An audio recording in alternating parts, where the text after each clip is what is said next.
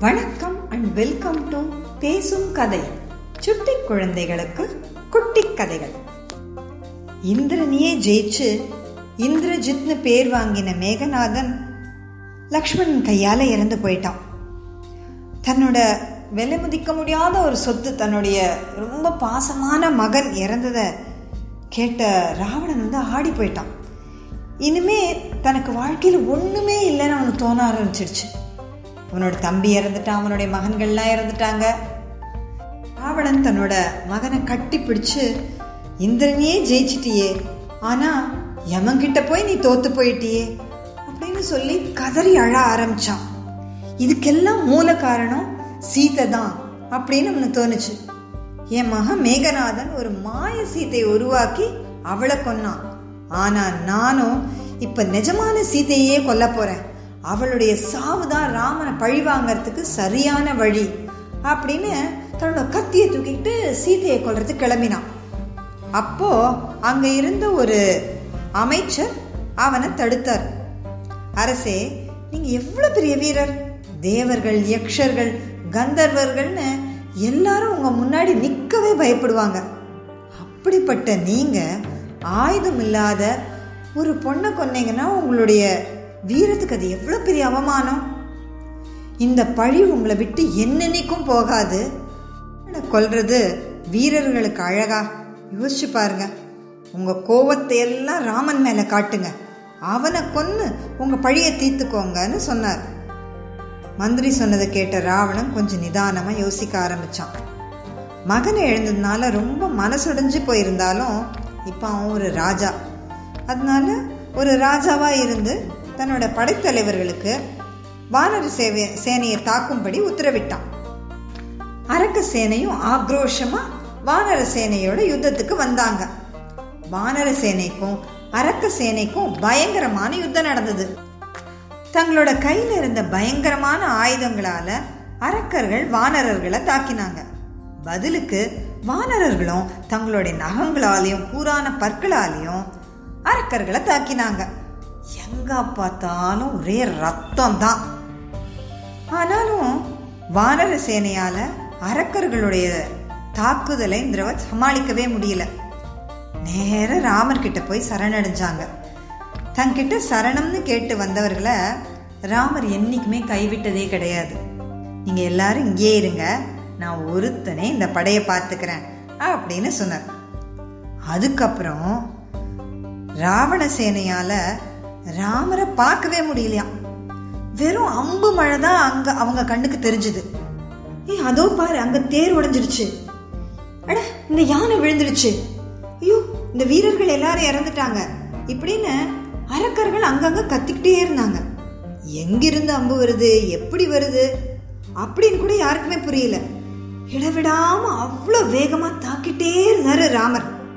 அடுத்து மோகனாஸ்திரம்னு ஒரு அஸ்திரத்தை விட்டார். அதோட சிறப்பு என்னன்னா அரக்கர்களுக்கு தங்களோட பக்கத்துல இருக்கிற இன்னொரு அரக்கனே ராமன் மாதிரி தெரிஞ்சானாம். அதனால அவங்களுக்குள்ளேயே சண்டை போட்டுக்கிட்டு நிறைய பேர் அப்படியே இருந்துட்டாங்க.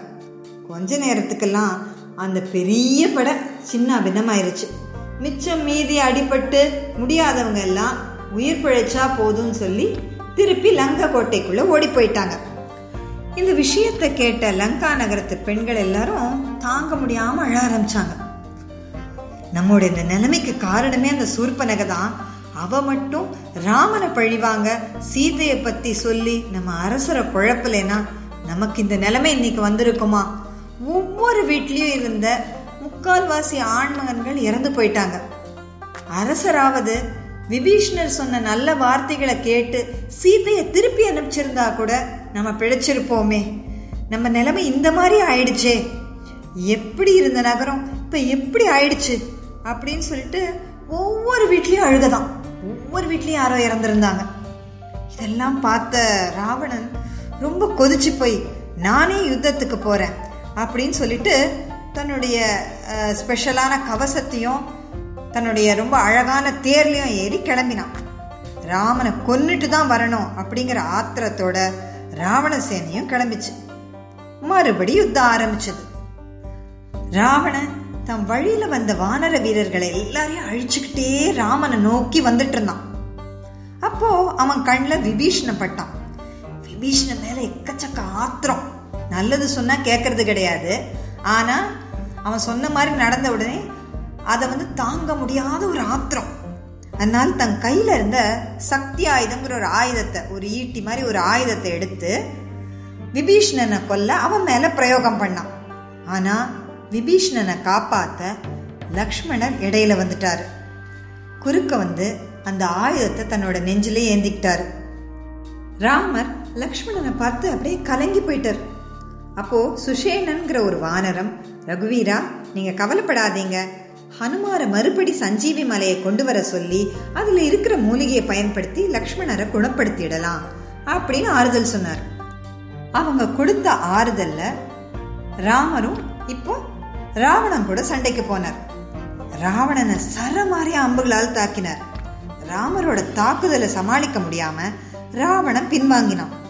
கொஞ்ச நேரம் சுதாரிச்சுக்கிட்டு மறுபடி வரலான்னு நினைச்சான்.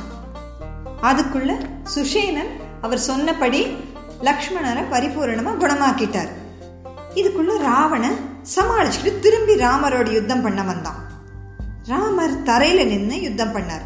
ஆனா ராவணங்கிட்ட ரொம்ப ஃபாஸ்ட்டாக அங்கே இங்கே நகரக்கூடிய தேர் இருந்தது. இதை கவனித்த இந்திரன் தன்னோட தேரை எடுத்துக்கிட்டு தன்னுடைய தேரோட்டியான மதாலிய ராமர்கிட்ட போக சொன்னார். ஏன்னா யுத்தம் சரிசமமாக இருக்க இருக்கணும்.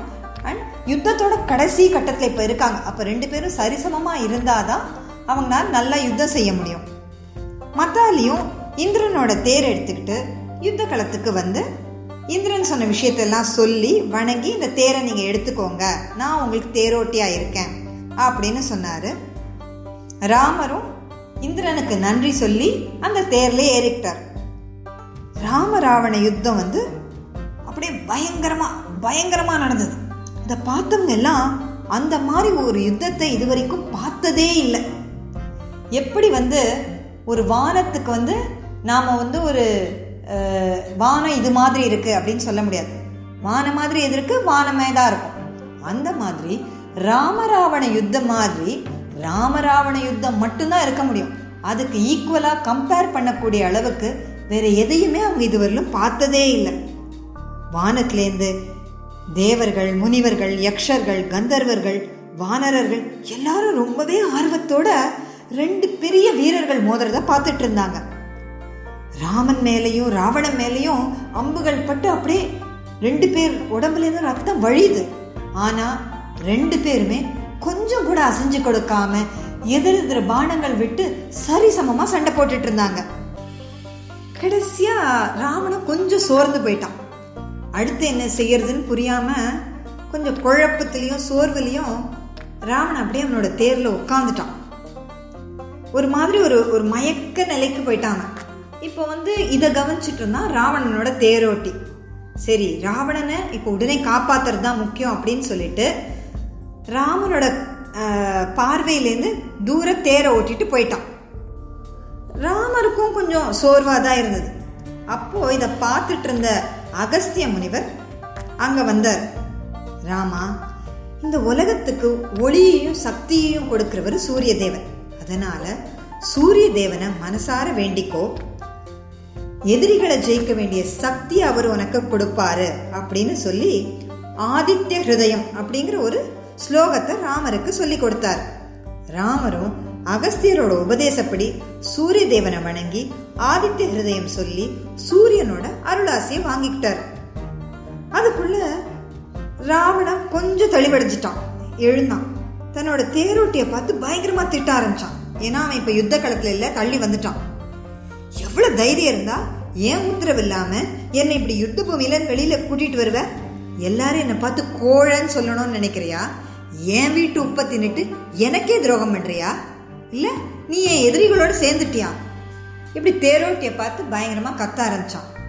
ஆனா இதெல்லாம் கேட்ட தேரோட்டி நிதானமா சொன்னா மகாராஜா ஒரு யுத்தத்துல வந்து ஒரு அரசனுக்கு நல்ல துணையா இருக்கிறது தான் ஒரு தேரோட்டியோட கடமை. உங்கள் நன்மையை நினச்சி தான் நான் இந்த மாதிரி ஒரு வேலை செஞ்சேன். நீங்கள் ரொம்ப சோர்ந்து போயிருந்தீங்க.